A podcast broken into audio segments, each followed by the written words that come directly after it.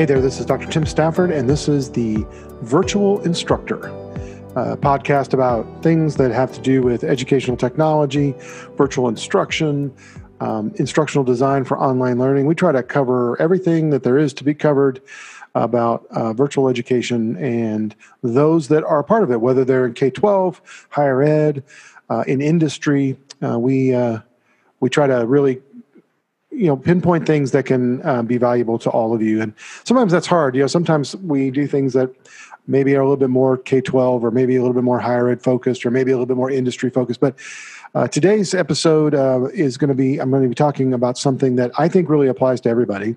And it really was uh, david thornburg's um, ideas about the impact of the web technology in particular to the educational space. And uh, I think that no matter what kind of education you're in, whether you're in learning development and industry, or whether you're um, an instructional designer of some sort, or whether you're in higher ed or K 12, I think that uh, what we're going to talk about today is really important. And uh, I'm, I'm really glad to uh, uh, be able to present it to you. Some of my favorite uh, stuff that I, I constantly refer to and uh, it, it's all based in uh, in a couple of things that I think are really going to be important. So, thanks a lot for joining us today.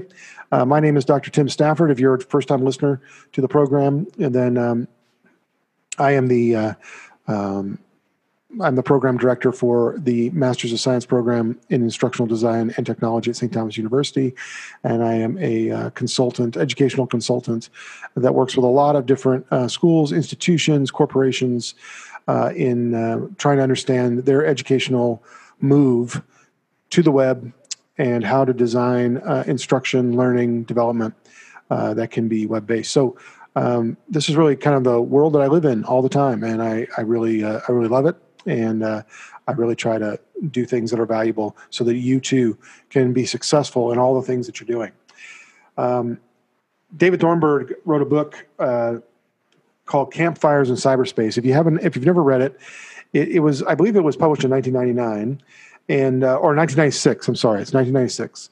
And uh, it is available on Amazon. I, I bought my copy on Amazon. Um, sometimes it's hard to find this book because it's I don't think it's in pub I don't think it's being published anymore.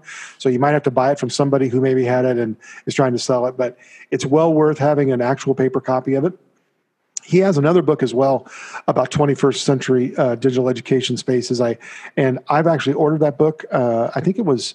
It's a fairly recent book. I just discovered it myself, and it's funny how you can follow somebody for so long, and uh, not even realize that um, they're writing other things. And you know these these men and women who write like this are just so prolific. And so I'll be doing another show on that sometime soon, as soon as I get the book and read it. But this particular book's called Campfires in Cyberspace. It I was introduced to it um, you know, fairly recently, and uh, from somebody, and it quickly became one of my most favorite books. In fact, uh, when it comes to the ideas of educational technology, I don't think there's from a from an from a theory standpoint, from a human theoretical standpoint, I don't know that there's a better book um, because it's not really so much about educational technology and all the integrative you know things that we we try to do. It's really more about humans and how that what their needs are, um, you know, what their needs are in a digital space. And so, um, so Dr. Thornburg um, really took he, his book is based on this idea of, of what's called the tetrad, uh, T E T R A D, the tetrad, and um, the tetrad really was first introduced by a scholar named Marshall McLuhan who in his later years developed a technique for exploring the effect of technology on society in general. And so his technique was based on the idea that every artifact, whether it's physical or conceptual, um, if it's if it's if it's having an effect as far as technology, if it's a technological artifact, it really does four things. And here are the four things that Marshall McLuhan um, came up with, uh, or, or part of his framework. Number one, he said that every kind of artifact, whether it's physical or conceptual, creates something new through the enlargement, through enlargement or enhancement.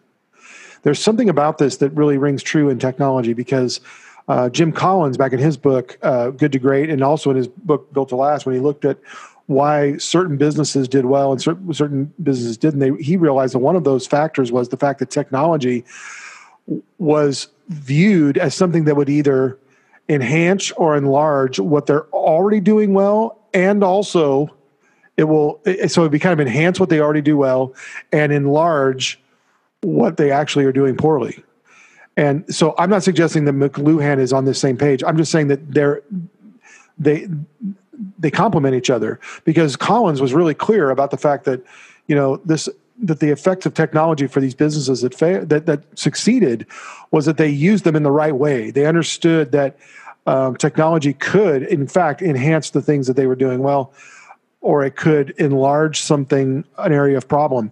I think with McLuhan, though, he's really saying it could enlarge something that that maybe was small to begin with. Maybe it was a it was a, a good piece of something that we're already doing, but through technology we could even make it more significant.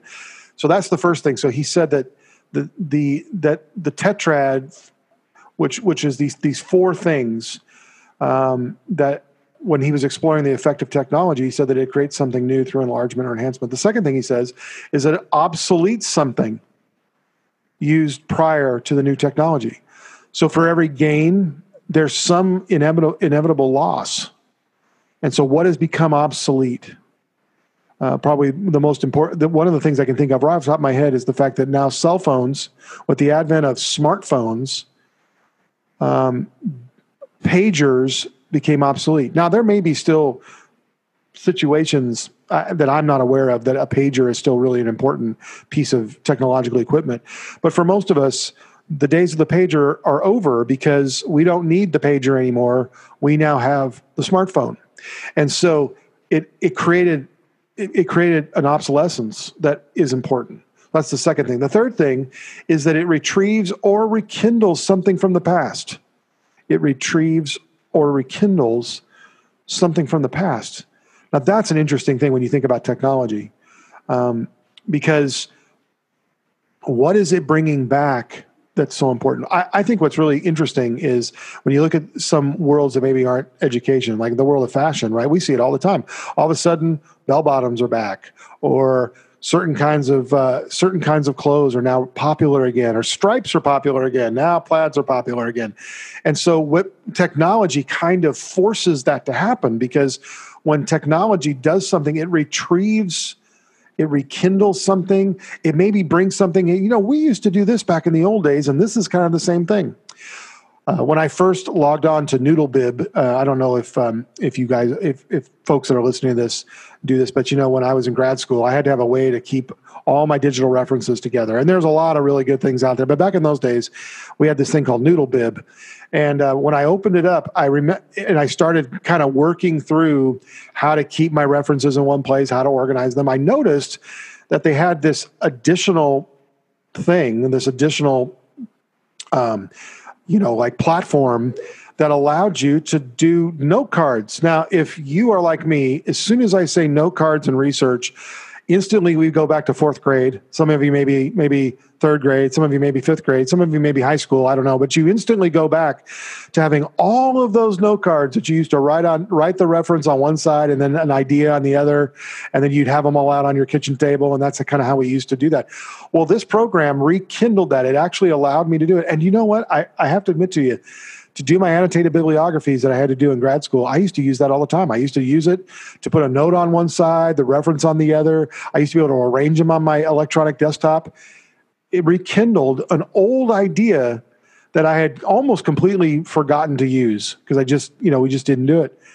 And so nowadays, when I'm doing, uh, so if you bring that forward, nowadays with with a platform like Stickies.io or some sort of you know sticky note kind of thing, if I'm doing, if I'm storyboarding something out, or or same thing, you know, you could be using a PowerPoint for storyboards. But I'm just saying, if I'm trying to raw put together learning objectives, or I'm trying to do hierarchical task uh, task analysis or something like that, I just get out the old sticky board like I used to do with the sticky notes and I go to stickies.io and I just I just start putting stuff into groups and making putting things together. It works really well. It always worked well, but I don't have to worry about having stickies at my desk all the time. It rekindled something for me. And so and that's all connected because annotated bibliographies, note cards, sticky notes, it all is basically the same framework within the idea of research and planning, especially educational planning. But I'm just using a technological thing to once again enhance that, to enlarge, to bring something to. But it but it makes obsolete the the actual sticky notes for me. Now, some of you might go, well, I still use sticky notes, and that's okay. I mean, I'm not saying don't use sticky notes. I'm just saying for me, it became obsolete for me to have to have sticky notes all the time and then have to try to go from sticky note into my computer. Now it's just there and I can just have it. And then the fourth thing is that it flips or reverses into something else when pushed to the limit of its potential. It flips or reverses into something else. So technology flips or reverses into something else when pushed to the limit of its potential.